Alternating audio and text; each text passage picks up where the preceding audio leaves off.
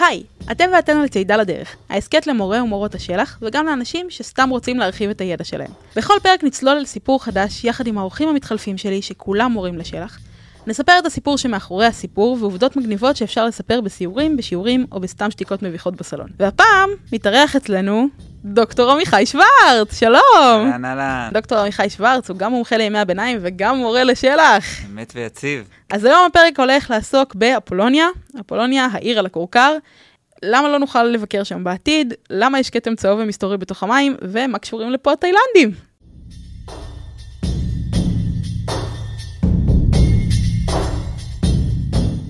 ספר לנו קצת מי אתה, מה אתה, בית ספר. אני כבר uh, למעלה מעשור בשלח. גר בעלי אשר בשומרון, הוא מלמד במחוז תל אביב, בצביה בני ברק, באולפנה. Uh, מאוד נהנה, מאוד מבסוט, מאוד אוהב לשלב בין העולמות, גם של האקדמיה, גם של החינוך, גם של הוראת דרך, ומאוד שמח להיות כאן היום. מהמם. אז uh, צריך להתחיל רגע באיזה גילוי נאות, אוקיי? אתה מומחה לימי הביניים, אני באמצע uh, תואר שני בארכיאולוגיה צלבנית. לא באמת קיים פודקאסט, אני הבאתי אותך לפה כדי שתעזור לי עם התזה. אוקיי. אה, זה, זה הכל פה פיקציה, אנחנו עכשיו הולכים לשבת לכתוב את התזה שלי, סתם לא. אנחנו אכן הולכים להתעסק אה, קצת היום בימי הביניים ובאפולוניה, אז אה, על מה בעצם אנחנו הולכים לדבר היום? אז קודם כל צריך להגדיר מה זה ימי הביניים. ימי הביניים זה מושג שאנשים מכירים, ובדרך כלל עולה להם בראש... רחובות מלאים בוץ, חשוכים, מכשפות תלויות בתוך כלובים. חתולים, חתולים, אל תשכח חתולים. נחזור אליהם בהמשך. ונשאלת השאלה, מה זה בכלל ימי הביניים, גם מבחינת השם וגם מבחינת ההגדרה. אז שני משפטים. ימי הביניים זה מושג שיפוטי. זאת אומרת, האנשים בימי הביניים לא ידעו שהם חיים בימי הביניים. ימי הביניים זה בעצם תקופה בין משהו טוב אחד למשהו טוב אחר. המשהו טוב האחד זה התקופות הקלאסיות, הרומית, הביזנטית, והמשהו הטוב האחר זה תקופת הרנסאנס, הנאורות, ההשכלה. זה קשור לשינויים בתוך הכנסייה. הרי התחילה, התחילה התקופה הפרוטסטנטית, ואז הם רצו להגיד כמה גרוע היה עם הקתולים. אז uh, תראו איזה uh, חשוכים ולא מתקדמים, אבל הנה, עכשיו הגיעו הפרוטסטנטים והגענו לתקופת הנאורות. לכן הם קראו להם ימי הביניים. הבנתי. עוד נקודה אחת שחשוב להגיד לפני שנגיע אלינו, שזה מושג אירופוצנטרי. זאת אומרת, זו הסתכלות מאוד מאוד אירופאית. באמת בסין היה תקופת ימי הביניים? באמת ביפן? באמת? באמת במזרח התיכון? באמת האם בעולם האסלאם היה תקופת ימי הביניים, תקופה חשוכה, אם נקבל את התובנה הזאת? חד משמעית לא. נכון מאוד. ובארץ ישראל זו תקופה מאוד מאוד מעניינת, שאנחנו מגדירים אותה באופן כללי בין הכיבוש המוסלמי ב-638 לערך עד נפוליאון, 1799, שאז באמת אנחנו מגיעים לתקופה חדשה לגמרי, כי המערב, אני עושה במרכאות לא רואים, מגלה את ארץ ישראל. אוקיי. Okay. וזהו, ואז נגמרת ימי, תקופת ימי הביניים. בעצם נפוליאון הוא גם סיפורים ממאקו, אבל הסיפור הפחות מוכר עליו זה שהוא מסיים את ימי הביניים? אני גם לא בטוח שהוא ידע שהוא מסיים את ימי הביניים, פשוט הוא לא הגיע רק עם צבא לכאן והתנפץ מול חומות עכו. הוא הגיע עם אג'יפטולוגים, הוא הגיע עם קרטוגרפים, הוא הגיע עם מהנדסים, והם אלו שעזרו לו להוציא את ארץ ישראל מימי הביניים. חשכת ימי הביניים, אמן. שלא היו קיימים. לא אז. כן. אוקיי, אז בעצם אנחנו מדברים היום על אפולוניה, נכון? נכון. מה הסיפור של העיר הזאת? בתור uh, חוקרת צלבנים, זה היה החפירה הארכיאולוגית הראשונה שעשיתי בחפירה של צלבנים. היה ממש uh, מרתק ומאוד שונה מתקופות קדומות יותר, uh, ברזל ברונזה שחפרתי לפני. נכון, ו- אז כבוד לאפולוניה. בהחלט. בואו נתחיל עם דבר מאוד מעניין שקשור לאפולוניה, וזה הנושא של השמות. למעשה לאפולוניה יש לא פחות מחמש שמות. מה? כן. את רוצה, אז אמרנו כבר אחת, אפולוניה, אבל יש גם ארשף. אפולוניה, סוזוסה, ארסור וארסוף. ארסור. ארסור. זה כאילו הארסוף של אלי אקספרס. כן, זה ההעתק. האמת שאין משמעות למילה ארסור, פשוט זה ארסוף בניחוח צלבני. וואו, זה, איך יודעים שצלבנים הם פרנקים שהם צרפתים? בוא, רגע, בוא נגיד את זה, צריך להגיד פרנקים ולא צלבנים. התקופה הצלבנית אה, היא של הקרבות. הפרנקים הם האנשים שהיו פה. נכון, נכון. למעשה, אם אתה חושב על אה, איזה סוחר ששמע שארץ ישראל נכבשה והגיע לכאן ולא הרג אף יהודי בדרך, ופשוט הגיע והקים בסטה לא בשוק בירושלים, אז הוא לא צלבן, הוא לא נלחם, הוא לא זה, הוא באמת פרנקי. אבל חשוב להגיד שזה כבר התקבע, והיום מדברים על התקופה נכון. הצלבנית, ואם תגיד לתלמידים בשיעור שלח, "אה, חבר'ה, בתקופה הפרנקית אה, זה... לא אם. תגיד להם, בוא, בתקופה הצלבנית הם גם כבר יסתכלו עליך מוזר, כי קצת לא מדברים על התקופה הזאת. זה נכון, אבל הם מכירים את זה אולי מהפליימוביל, אה, נכון? נכון? יש שם אבירים, ו... אז יש, יש את המושג הזה, אבל פרנקים, נכון שבאקדמיה מדברים ככה, בשיעורי שלח אני חושב שאפשר עדיין להגיד צלבנים. אוקיי, אותך לצלבנים, או לפרנקים. סגור. אז חזרה לארסור, ארסור זה מאוד פרנקי. זה מאוד צרפתי להגיד, לא, אנחנו לא נגיד ארסוף, אנחנו נגיד ארסור. אמת ויציב. אבל מה שמרתק בעיר הזאת, חוץ מהעובדה של ריבוי השמות, זה שיכול להיות שעוד מעט היא תרד במיקוד. מה? אה? כאילו, אני תמיד בעד להוריד דברים במיקוד, כן? שלא תטעה. לא, אני מורה, אני, זה, אני בעד להוסיף אותם. לא, כן, לא, לא. מה? למעשה, אמ, יש ב-2004, היה רשימה של 100 אתרים עול- עולמיים שנמצאים בסכנת פגיעה מרבית, וארסוף היא בתוכם. את רוצה לנחש למה?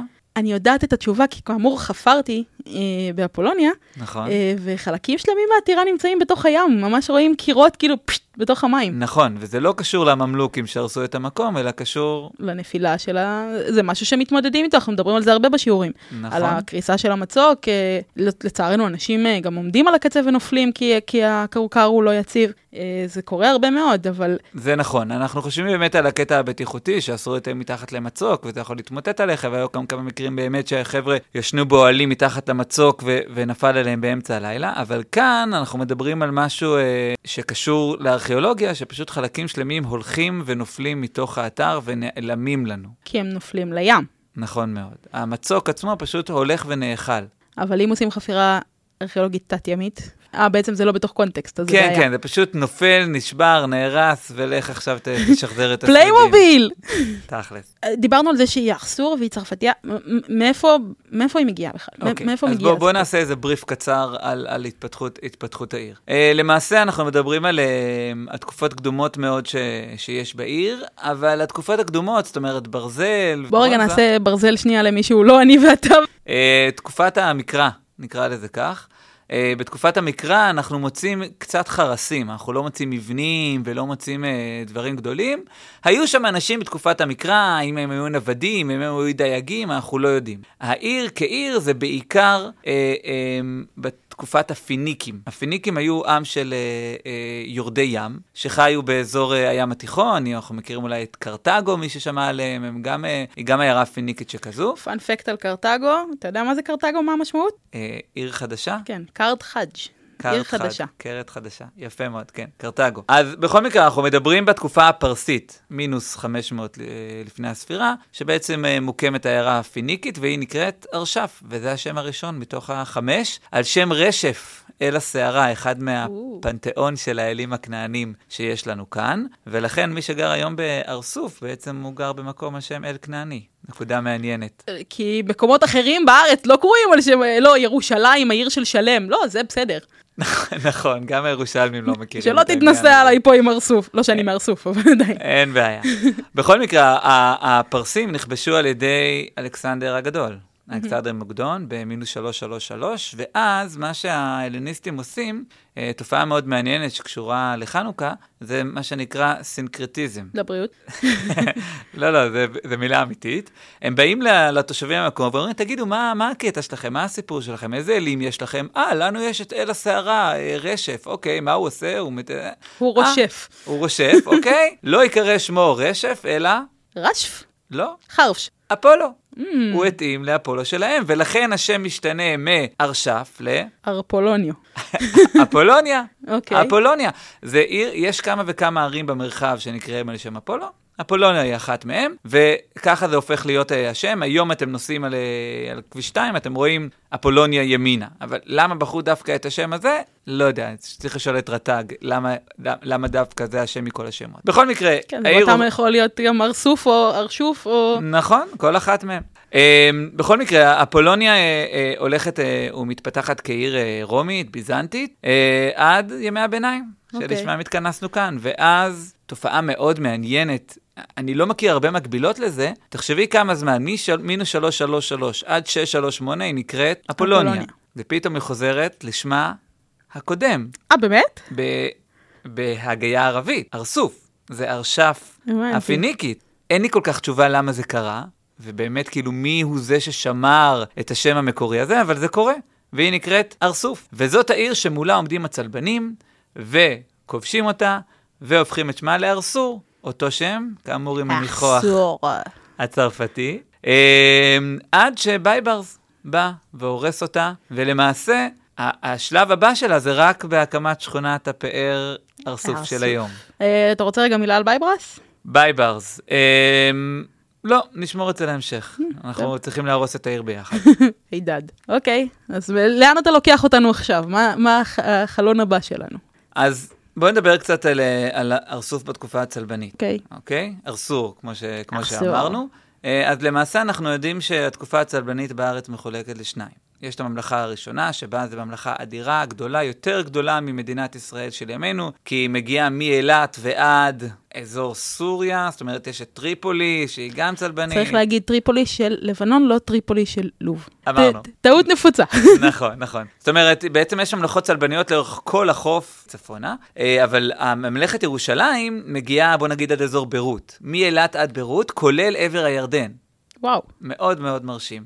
אבל זה לא יחזיק מעמד הרבה זמן. כמובן. למה? ב-1187 הגיע... צלאח א-דין! יפה מאוד, צלאח א-דין מגיע בקרב קרני חיטין, שלמעשה משמיד את כל הממלכה הצלבנית הראשונה. כל הגבולות המשמעותיים האלו שדיברתי עליהם, נמוגים. ונשארת רק מובלעת קטנה מאוד בצור. אבל אז מגיע ריצ'רד. מכירה את ריצ'רד? ריצ'רד לב-ארי? יפה מאוד, ההוא מרובין הוד.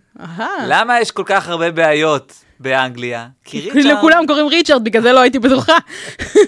נכון, אבל חוץ מזה שריצ'רד שלנו, המלך, מגיע לכאן לארץ ומשאיר את אחיו הלא יוצלח, ג'ון. עוד אה, שם לא נפוץ בכלל באנגליה. לגמרי. אה, ג'ון ללא ארץ, זה שם בהחלט מיוחד, הוא זה שמתעמר בתושבים באנגליה עד שרובין הוד קם ומגן עליהם, עד שריצ'רד חוזר. אבל אנחנו מכירים את הסיפור עם רובין הוד, אבל מה קרה איתו כאן בארץ? ואיך זה מתקשר לארסוף? אז העניין הוא שבאמת ריצ'רד מגיע לכאן ועומד מול סלאח א-דין, הוא היה בהחלט אה, מצביא מעולה, והוא מתחיל לכבוש מחדש את מה שאבד. אני אעשה ספוילר, הוא לא מצליח להגיע לאותם גבולות, אבל הוא בהחלט מצליח להקים ממלכה אה, מסוימת לאורך החוף. שזה ממלכת ירושלים השנייה. נכון מאוד, ב-1191. ארבע שנים אחרי קרב קרני חיטין, הוא מצליח לכבוש את עכו ויורד מעכו כשהוא כובש בדרך את חיפה, ואז הוא מגיע לאזור ארסור ארסוף. העיר הייתה הרוסה.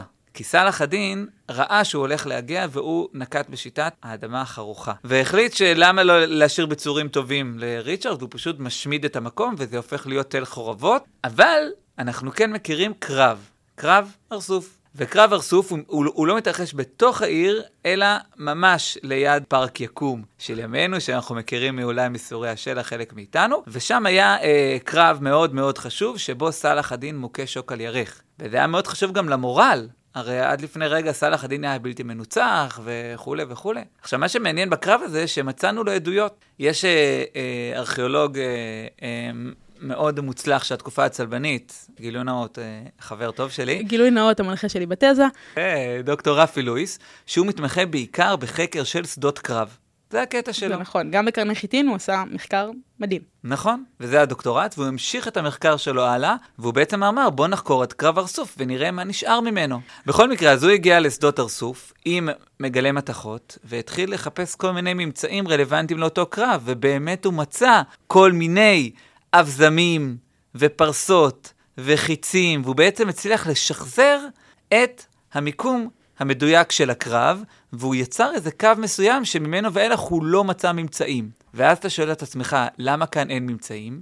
התשובה היא שזה גם קשור לעולם השלח שלנו, שאנחנו יודעים שאזור השרון היה אזור מאוד מאוד מיוער. וההתקפה של ריצ'ארד על המוסלמים הייתה עד קו היערות. Mm, היום אין את היערות, אבל אם אתה מוצא ממצאים במקום מסוים, ופתאום אתה לא מוצא ממצאים, אתה יכול להעריך שזה קו היערות הקדום. וואי, זה מעניין. זה כמו הסיפור הזה עם היערות. של זאב וילנאי. נכון. נכון מאוד. על, ה, על הנכד שהולך עם הסבא בשרון, אחרי הרבה זמן שהסבא לא היה בשרון, והוא רואה את הסבא כל הזמן בתנועות כאילו בלתי רציניות, מוריד את הראש, אומר לו, סבא, למה אתה מוריד את הראש? אני בהתקף אפילפטי נכדי. לא, אני זוכר, מה זאת אומרת? בגלל העצים. מה, אתה עיוור? סבא, הרבה זמן לא היית כאן, נכון? נכון. כבר אין עצים. יערות השרון נכחדו. אבל בזכות רפי, אפשר לשחזר את בהלכן. זה מדהים. זה באמת עבודה מדהימה. זה גם מדהים לחשוב, שוב, אנחנו אנשים שחיים, שנינו אה, למען הזה, שנינו עובדים במחוז תל אביב. זה די מדהים לחשוב שאנחנו יוצאים לסיורים היום במקומות שהם לא מיוערים, ווואלה, פעם זה היה יער שאנשים היו צריכים להוריד את הראש כדי לא לחטוף מכות. עכשיו, את אמרת שאת חפרת ב... נכון, ארסוף. חפרתי בארסוף. את רוצה לנחש כמה אחוז מהאתר נחפר? אה, זה נראה הרבה, כי זה כאילו פארק גדול, אבל ממש לא הרבה. שתיים וחצי אחוז. אה, זה אפילו פחות ממה שחשבתי, אוקיי. אוקיי, ולמה זה? וזה קשור לפתיח שדיברנו על הכתם הירוק בים. נכון. הרבה מאוד מהאתר של ארסוף היום בלתי נגיש, וזאת למה? מכיוון שחלק גדול מהאתר היה פעם מפעל. ובואו בוא ננסה לצאת בלי לסבך את הזה. היה מפעל. קשור למשרד הביטחון, והכיל בתוכו אה, תחמושת ו- וכולי וכולי, וב-1992 אפילו, חלק ממורי השלח זוכרים, היה פיצוץ אדיר שם במפעל, וכל התחמושת פוצצה וזיהמה את הקרקע. נכון. ול- וחלק אה, אה, עצום של השטח עד היום אסור בכניסה, עם גדרות וכולי וכולי, וזנבות יכול להיות שצומחים שאנשים לאנשים. אה, מטיילים שם, אנחנו לא יודעים. יש אה, כתם צהוב בים. נכון מאוד. אה, חלק מהחומרים שם גרמו באמת ל... לתגובות לא בריאות לקרקע, נקרא, נקרא לזה כך, זה הכי פוליטיקה קורת שאתה יכול. לגמרי. אני יכול, כן יכול להגיד לך שכן נעשו חפירות מסוימות, ולמשל למשל מצאו את שער העיר ארסור, את השער הצלבני, הוא נמצא שם... יש רק שער אחד? אה, שער אחד שנמצא באזור, בחומה המזרחית של העיר, אוקיי. אה, עם אה, מגדלים בשני הצדדים שלו, ואולי גשר עץ, שהעץ לא נשאר. אז כן, נמ- נמ- נמצאו שם דברים, אבל רוב השטח כאמור הוא לא נגיש ולא נחפר. אבל הוא לא נחפר בגלל המפעל או לא נחפר בלי קשר? הוא לא נחפר כי היה מפעל, וגם כשהמפעל התפוצץ, השטח חשוד בזיהום. ולא בריא לחפור שם, מדברים אולי בעתיד כן לפתוח, ואז אולי יהיה חפירות. יש, אה, אפרופו אה, שימור מול פיתוח, שיעור שאנחנו מלמדים אותו אה, במסגרת שלח, יש דיון מאוד גדול, כי עכשיו הקרקע הופשרה לבנייה.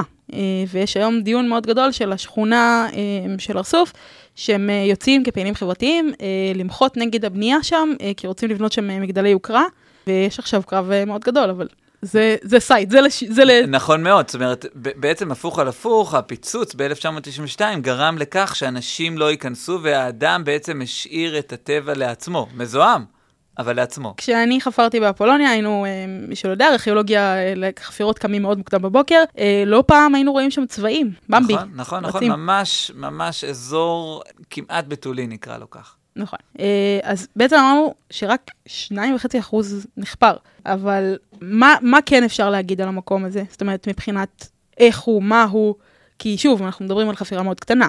אז מה כן אנחנו מצאנו ב-2.5% האלו? למעשה אנחנו מצאנו את uh, מצודת העיר. עכשיו, מצודת העיר זה באמת, אה, עוד פעם, הפליימוביל שקופץ לנו ו- וכולי וכולי, אבל כאן זה, זה, זה, זה מעניין, כי אנחנו מוצאים עיר מבוצרת. לעיר עצמה היה חומה, ולחומה היה חפיר. עכשיו, חשוב להגיד שאנחנו מדברים על חפיר, אנחנו לא מדברים על מקום מלא במים, אין כמעט בארץ חפירים רטובים, וקל וחומר לא עם תנינים. למה אנחנו לא באירופה? מה לעשות? אם ארסור הייתה במקום אחר, באירופה היה שם תנינים. נכון, אבל כן, וכנראה גם לא היו המוסלמים כובשים אותה. נכון. בכל מקרה, לענייננו, אה, אה, אז היה לנו בעצם חומה וחפיר, ובתוך העיר היה עוד חפיר פנימי ועוד מצודה אדירה שנבנתה שנים ספורות לפני הגעת הממלוכים. שזה בעצם היום ה- הטירה שכאילו הולכים בדיוק, לבקר זה, בה. ש, זה המרכז ש, של אפולוניה, אה, מצודה בצורת, אה, אה, נקרא לזה האות D, מחומש, שכזה שהצד הישר שלו הוא לכיוון הים, לכיוון מערב, והוא בצורת מחומש לכיוון מזרח. נכון? החפיר הפנימי, אה, שוב, אני חפרתי בתוך הטירה עצמה, אה, בתוך המחומש הזה, אה, והיה לנו מריצות שרוקנו אותם לתוך החפיר. כלומר, אנשים עבדו נורא קשה לי לחפור את החפיר הזה אי נכון. שם בימי הביניים, והנה מגיעה אה, רשות העתיקות, ואנחנו ממלאת את. החפיר. מי אמר שהטבע לא שואף לאיזון? יפה מאוד. אז בכל מקרה, החפיר המדובר הזה, אה, הוא בעצם אה, נבנה כדי להגן על הטירה, ובטירה עצמה היה לנו גם על, על גבי החפיר שער, עשוי מעץ, שהתרומם וירד, והיה אפשר לנתק אותו בשעת מצור או לשרוף אותו, ואז אף אחד באמת לא יכול לעבור את החפיר המדובר. וגם בתוך המצודה עצמה היה לנו עוד מגדל עוז. מה זה מגדל עוז? מגדל עוז זה כאילו המוצא האחרון, לשם אתה בורח שכלו כל זה, הקיצים. זה, זה המצדה של אפולוניה. כן, ומשם המסוק יבוא לחלץ אותך. אה, המסוק הימי ביניימי. בדיוק. אה, אז, זה ב, יש, אז יש מגדל מאוד מאוד אה, אה, מרכזי בטירה, שהוא המגדל עוז. זה הביצור הסופי והמרכזי. אוקיי. עכשיו, אה, אז לאחר שאמרנו את כל הביצורים המרהיבים האלו, אז אה, נשאלת השאלה, אז איך בכל זאת הצליחו לכבוש את המקום? חוץ מעכו, בכל מקום הצליח. נכון, נכון, אבל, אבל מה שמעניין בהר סוף, שלהבדיל ממקומות אחרים, המקום נכבש ונעזב. צריך להגיד שבאופן כללי בימי הביניים היה להם טקטיקות של מצור. אה, בעכו, שוב, אה, נזכיר את רפי לואיס, באיזשהו שלב הם גילו שהיה מצור על מצור על מצור. זאת אומרת, היה אנשים שהיו בתוך העיר, אנשים שצרו עליהם, אנשים שצרו על אנשים שצרו על העיר, ואנשים שצרו על אנשים שצרו, שאנשים שצרו שצרו על העיר. נכון מאוד, אבל עכו זה באמת, זה לקח שנתיים, זה סיפור אה, יוצא דופן.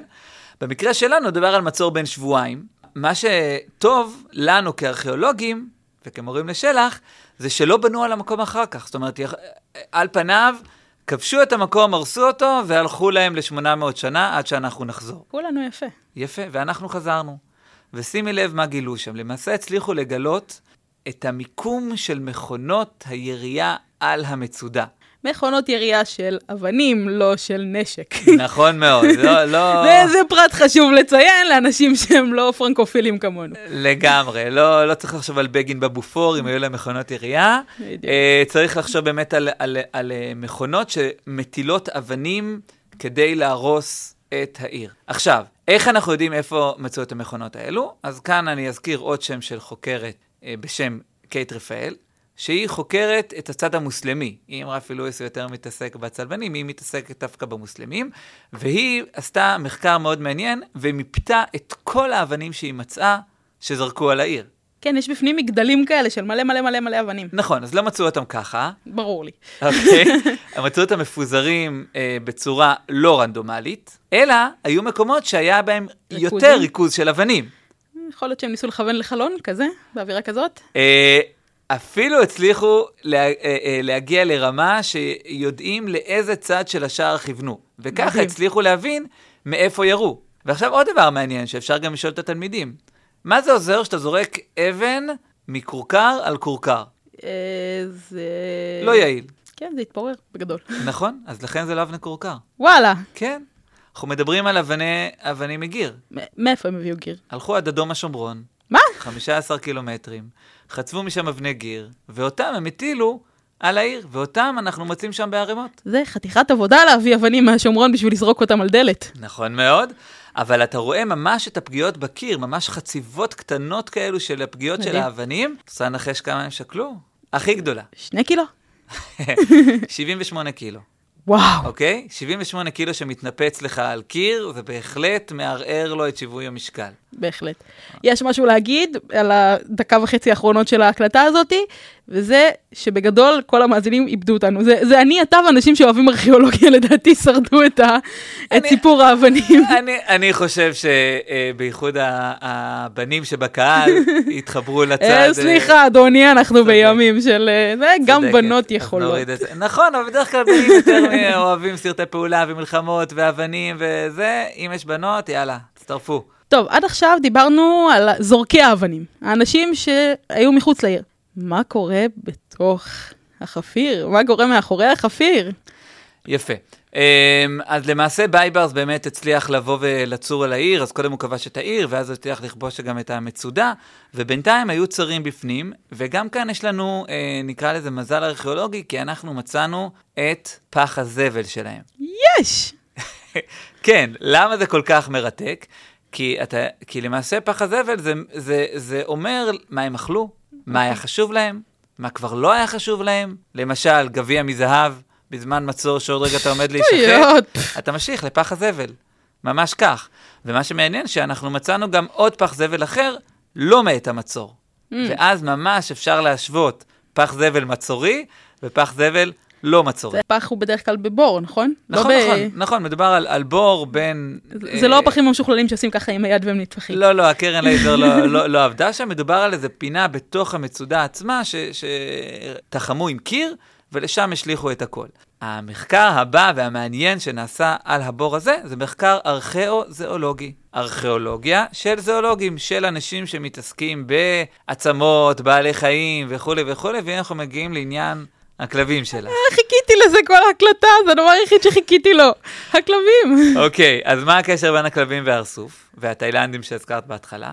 אז למעשה שבדקו מה אכלו האנשים אה, שהיו במצור, אז כן, התשובה היא שהם אכלו גם, זה הזמן להגיד שאם יש בינינו צופים טבעונים, נא להקפיץ 30 שניות קדימה. אז כן, התשובה היא שהם אכלו גם בעלי חיים מבויתים, כמו כלבים וחתולים. העיקר מאשימים את התאילנדים, אה? נכון מאוד, אבל, אבל רגע, אולי בתוך המצור היו תאילנדים? מישהו בדק את זה? אולי הם אלו שבאמת שהגנו והאחרים ישבו ואכלו, אני לא יודע, איך אתה יודע שאנשים אה, אכלו כלבים ולא מתו ברעב? כי אתה מוצא סימני חיתוך. אנחנו נסיים את ההקלטה פה, תודה, היה מאוד נחמד. כן, אה, אז אנחנו באמת מוצאים אה, אה, כלבים וחתולים שנאכלו בוודאות, oh my God. אבל עוד דבר מעניין, שאנחנו מוצאים גם המון המון המון חזירונים. אז זה מעיד על המוצא האתני, אסור. נכון, של הצרפתים, ואתה אתה קולט עוד משהו ממש מרתק, שאתה קולט, ש... אמרתי חזירונים ולא חזירים, כי אכלו אותם שהם קטנים. זאת אומרת, לא היה זמן לתת להם לגדול, זה נכון, כי, כי כשבודקים את השיניים של אותם חזירונים, מגלים דלקות. מה זה אוקיי. אומר? זה אומר שלא השקיעו באוכל לחזירונים. כי היה מצור בעצם. כי היה מצור, אז מה, אתה תשקיע באוכל של האוכל שלך? לא. האוכל של האוכל שלי הוא מה המצור שלי. יפה, אז החזירונים האלו היו, אה, אה, אה, נאכלו, ומצאו שם אלפי אלפי עצמות של תרנגולות. גם, אוקיי. עם- ממש, רגע, עם סימנים של שיניים על העצמות. אפשר ממש לעשות אה, זיהוי. כבר זה היה נורמלי, אוקיי? אחרי הכלבים, אחרי החתולים, אחרי החזיר זרים, סוף סוף אמרת משהו נורמלי, אוב. לא, גם פה אתה חייב להוסיף את הזה שלך. אבל זה מה שמעניין, זה מה שמרתק אותנו כן. ב- ב- בעניין הזה. זהו, אותנו. אנחנו צריכים לזכור שיש עולם חיצון לא ארכיאולוגי. אז נקודה אחרונה שקשור למחקר הארכיאולוגי הזה, ב- בפח זבל שלא במצור אתה מוצא המון סוגים של דגים, גם דגי ים, כי זה מאוד מאוד מתבקש, אבל גם דגים של מים מתוקים. מה, מיובאים כאילו ממקומות אחרים? מיובאים, כן.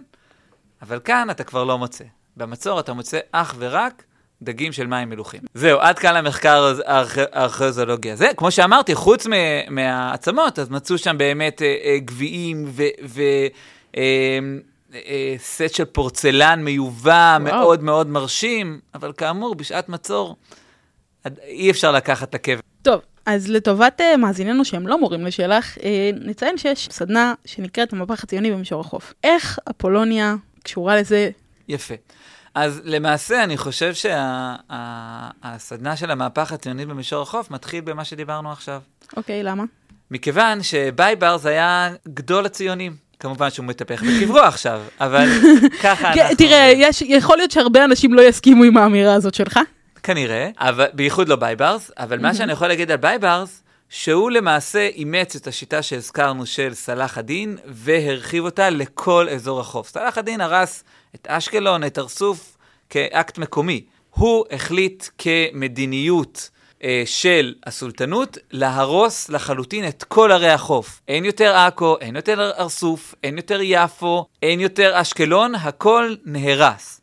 וזה נשאר ככה למעשה מאות בשנים, והפך להיות האזור הכי הכי לא מוצלח בארץ. וכשמגיעים לכאן, בראשית הציונות, ורוצים לקנות אדמות, אז האדמות הכי זמינות והכי לא טובות, הם הם מישור החוף. והם אלו שעושים את המהפך הציוני במישור החוף. ו- וכאן אני אגיד גם אה, נקודה שקשורה אולי בכלל לימי הביניים, שימי הביניים תמיד הם, אה, אה, אה, אין להם עודף יחסי ציבור. אבל הרבה מאוד מהתהליכים היום אי אפשר להבין אותם ללא הבנה של התהליכים שקרו בימי הביניים, והנה הדוגמה כן, שעכשיו שמענו. זה, זה, האמת שזה די נכון. אה, גם באקדמיה לפעמים יש תקופות שאין מרצים אליהם. למשל, ימי הביניים, למשל, התקופה הפרסית, אין הרבה אנשים שמתמחים בה, ולכן זה נורא מצחיק כשאתה לומד לימוד ארץ ישראל, אתה לומד בית ראשון, אתה לומד בית שני, אתה לומד, אה, פתאום יש קפיצה, פופ, קופצים. קדימה. מביתר אוקיי? לתל חי. בדיוק, יש קפיצות, אתה לא יודע מה קרה בדרך. נכון, ואני חושב שאנחנו כבר אה, יכולים להתחיל להתרומם מעל אה, נקודת המבט הזו ולהסתכל ולהבין שהרבה מאוד מההיסטוריה של הארץ, בייחוד בפן הארכיאולוגי שנשאר המון המון ממצאים, וגם בפן ההיסטורי שנשארו המון המון כתבים, שפשוט לא משתמשים בהם, וחבל. זה באמת זווית מאוד מעניינת, זאת גם הסיבה שבעצם הגעת לפה היום, כדי לתת איזושהי נקודת מבט על אזור זמן שאנחנו לא, לא כל כך מכירים אותו. אה, ולא מתעסקים בה בדרך נכון, כלל. ולא כל כך מתעסקים בו. אה, אז זהו, זה הזמן להגיד לך תודה רבה, עמיחי. אה, תודה גם לך, יעל, נהניתי מאוד. תמיד אני שמח לדבר על הדברים שמעניינים אותי, ואני מקווה שגם. אחרים ידבקו. אנחנו נגלה בקרוב. אז באמת, אה, תודה רבה לך. אה, אני מאוד מקווה שנהניתם מהפרק. אתם יכולים להאזין לנו בכל אפליקציות הפודקאסטים וגם באתר נועם של מורי השלח, שם גם תוכלו למצוא את התמלול של הפרקים, יום אחד, אם אני אצליח לתמלל אותם. תודה רבה לבית אריאלה על האירוח הנפלא, תודה לאגף שלח, למרכז נועם. זה הזמן גם להודות לזיו הרמלין שדר על העזרה והתמיכה בהסכת, עוד מהשלב שהוא היה חלום רחוק. תודה לכם האזנה. עמיחי, תודה רבה שוב, וניפגש יעל. בפרקים הבאים. להתראות. ביי.